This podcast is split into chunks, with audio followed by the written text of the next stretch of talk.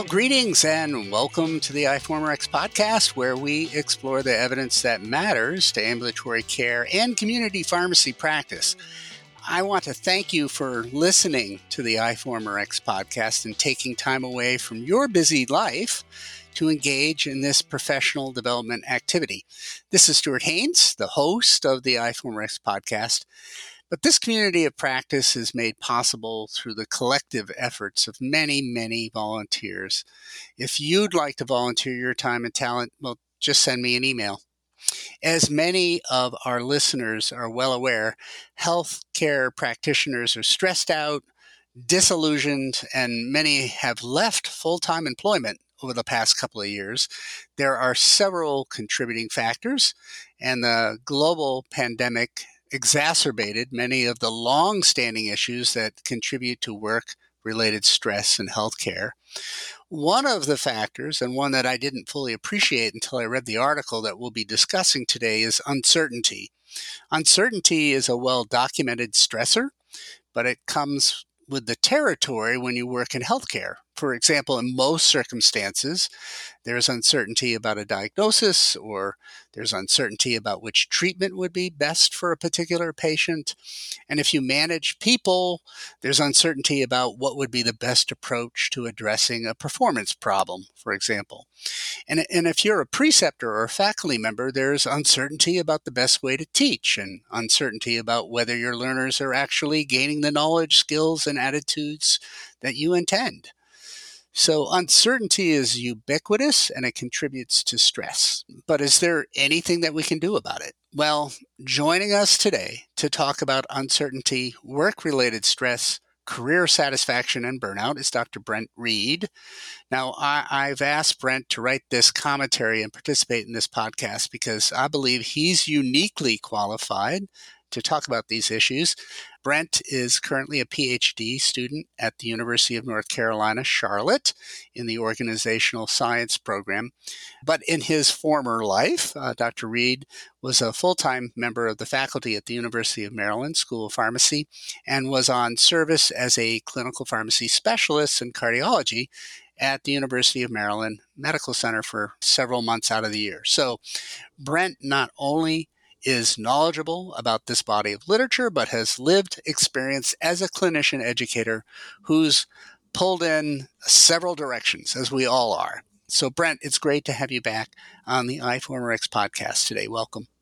Thanks for having me, Stuart. You know, I'm really looking forward to our conversation today. So, before we talk about the study you reviewed in your commentary, I'd like to start our discussion by setting some context in your commentary, you talk about uncertainty as one of many potential stressors that clinicians face in practice.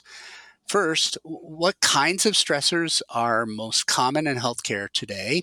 What's the difference between a challenge stressor and a hindrance stressor? And why is uncertainty considered a hindrance stressor? You know, a common misconception about stress is that it's all the same. And the only thing that matters is whether the amount of stress that we're facing at work can be kept to a reasonable level. But that's really just part of the story. Uh, research suggests that the effects of stress uh, really depend in part on the source of that stress or what we call stressors. Now, as you mentioned, there are a couple of major categories of stressors challenge stressors and hindrance stressors. Now, challenge stressors are those that can be overcome with effort and they provide us with a sense of growth and achievement. So, in other words, they might be a little bit draining, but those negative effects are offset by the ways in which they, they help us grow and develop. So, examples of, of challenge stressors in healthcare might include workload, so the number of patients that we might need to see in a day, or the number of progress notes that, that we might need to write. Another example is time pressure, which is really just deadlines. So the need to educate a patient before they, they might get discharged at noon. Now, the key to challenge stressors is that those offsetting benefits I mentioned, they only exist when we face challenges in reasonable amounts. If, if, challenges become excessive, then they start to act like hindrance stressors, that other main category of stressors. So hindrances, they can't be overcome with effort and they only impede our growth and our sense of achievement. So in other words, there's no beneficial upside to hindrance stressors. So, some examples in healthcare uh, would include role conflict. So, when our, our patient care roles and our, our, precepting or teaching roles might conflict with each other, you know, we, we simply can't be in the clinic and the classroom at the same time. Another example would be interpersonal conflict. So, if you have an abusive coworker or boss, you can't just overcome those toxic effects with more effort. Now, uncertainty, which is the you know the topic of our conversation today, it almost always acts like a hindrance stressor because it's it's rarely something that we can easily remedy. You know, it's not like prescribing a new medication where we might not remember the starting dose. You know, something that we could easily look up. Uncertainty is usually something that is unknowable or unpredictable, like whether that new medication will actually benefit the patient and we might be able to chip away at, at, some of those things that we don't know, like using the results of a clinical trial to make a more informed decision. But as you and I both know, even the most beneficial therapies, they don't help everyone. And in some cases, they may even harm patients. So there's still going to be an element of uncertainty there. So let's talk about the study that you reviewed in your iForumRx commentary. The, the study appeared in the Journal of General Internal Medicine and it's entitled Factors Associated with Physician Tolerance of Uncertainty an Observational Study. Now, we provide a link to that paper on the iForumRx website, but I suspect many of our listeners are not going to read that paper, so I would love for you to give us a succinct summary of the study methods and its results. The main purpose of the study was to investigate whether having a low tolerance of uncertainty was associated with an increased risk of burnout. Now, burnout is thought to result from prolonged exposure to workplace stress. So, we would expect that having a low tolerance for uncertainty would increase the risk of this outcome. Now, to investigate their hypothesis, the researchers conducted a cross sectional survey of physicians in a large medical group in the northeastern US. Respondents were asked about demographic and professional characteristics, including their specialty area and whether or not they had a trusted mentor. Now, the researchers' main outcome of interest was burnout, but they also looked at a few other work related outcomes as well, like career satisfaction and engagement. Now, in terms of the results of the study, about 2,000 physicians responded. About half of those were women, and, and most had been in practice for 20 years or less. Now, in terms of the factors that were associated with a low tolerance for uncertainty, those included female gender, fewer years of experience, practicing in a primary care environment, and lacking a trusted advisor. Now, like I mentioned, the author's main hypothesis was that having a low tolerance for uncertainty would be associated with an increased risk of burnout. Uh, and indeed, that is what they, they found. Having a low tolerance of uncertainty was actually associated with a threefold increase in the risk of burnout even after controlling for demographics and other characteristics. Now, I mentioned that they looked at a few other things as well. It was also associated with decreased engagement and lower career satisfaction. So, this isn't the typical type of study that we review on iForumRx because it involves psychometric tests rather than biological measures of therapeutic effect. Nonetheless, I, I, I believe this kind of research gives us helpful insights that are useful for practice management purposes. If we understand the stressors that clinicians face, we can craft a work environment and create interventions that might mitigate the challenges and the hindrances that people face. Of course, we need good data to make good decisions. So, with that in mind, what do you consider to be the key strengths and weaknesses of this study? Well, the primary strength of this study was its large and diverse sample. So even though it was only conducted in a single organization, there were numerous specialties and subspecialties represented. Another strength was the high response rate. So, over 90% of the physicians in this organization responded to the survey, which I think we can probably attribute to them offering a monetary incentive to participate. Now, that's a fairly routine practice for studies in the organizational setting, so I wouldn't necessarily consider that a weakness. But in terms of the weaknesses, the authors acknowledge the biggest one, which is that this was a, a cross sectional study. So we can't really establish any causal relationships between a low tolerance of uncertainty and burnout. We can only say that there was a relationship. Another weakness involves how respondents' tolerance of uncertainty was measured. You know, the authors used a single item measure, and although that item was derived from a previously validated scale, anytime that you adapt a scale or maybe use a subset of items, that can still have a major impact on validity and reliability.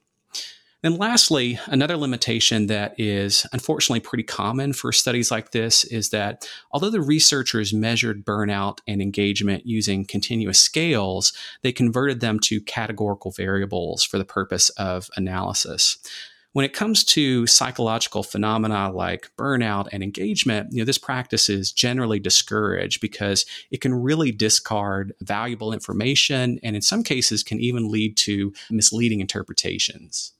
So, so Brent, what, what are the practical implications of this study? We know that practitioners, not just physicians, but pharmacists, pharmacy technicians, nurses, nurses' aides, you name them, they are all feeling stressed out and overwhelmed right now.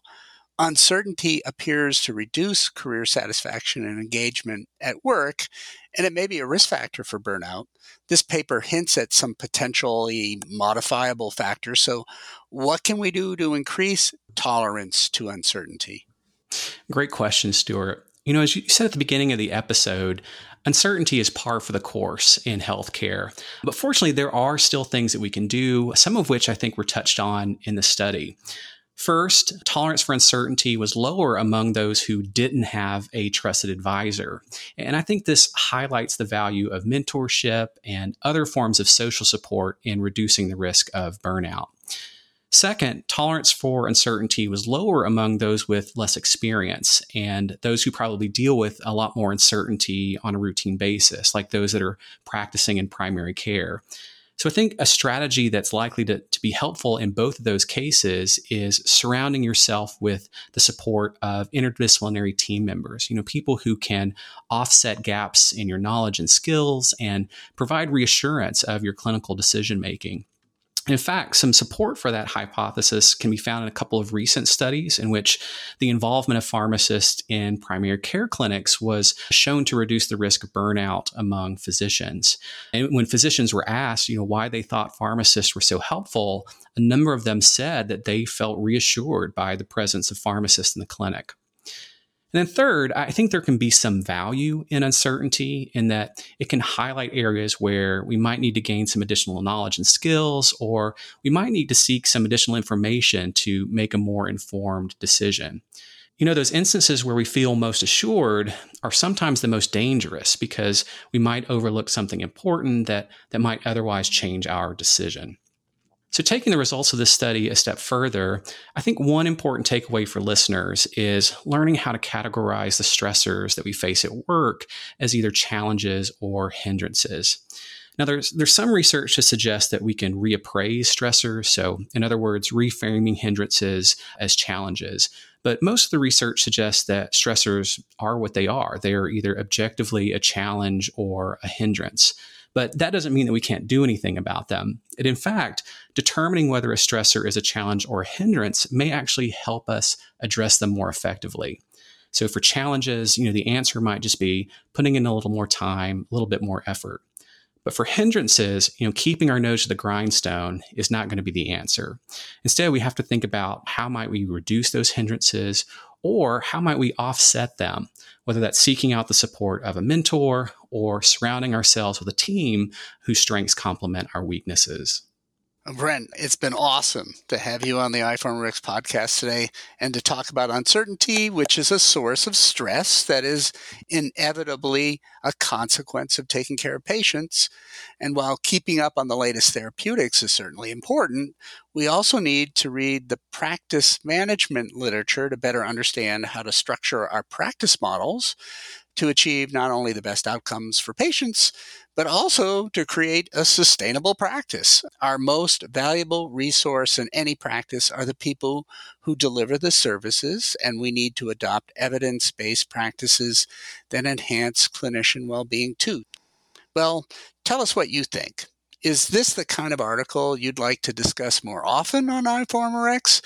Be sure to log in to our website at iForumRx.org and post a comment. Only iForumRx members can leave comments and use the interactive features, and you can become a member of iForumRx. It's free to health professionals, so sign up today. And lastly, I want to express my gratitude to my new dean, Dr. Donna Strum, for her commitment to iForumRx and for allowing me to devote a considerable amount of time and effort to make this community of practice possible. Moreover, Dr. Strum is deeply concerned about clinician well being and has put the school's resources behind efforts to address the well being of our students, our faculty, preceptors, and alumni. Our work and learning environments contribute in significant ways to the feelings of overload that most professionals are experiencing today. So I'm, I'm grateful to have a boss who's willing to dedicate time and treasure to address this critical problem. Well, until next time, this is Stuart Haines, editor in chief of iForumRx, signing off.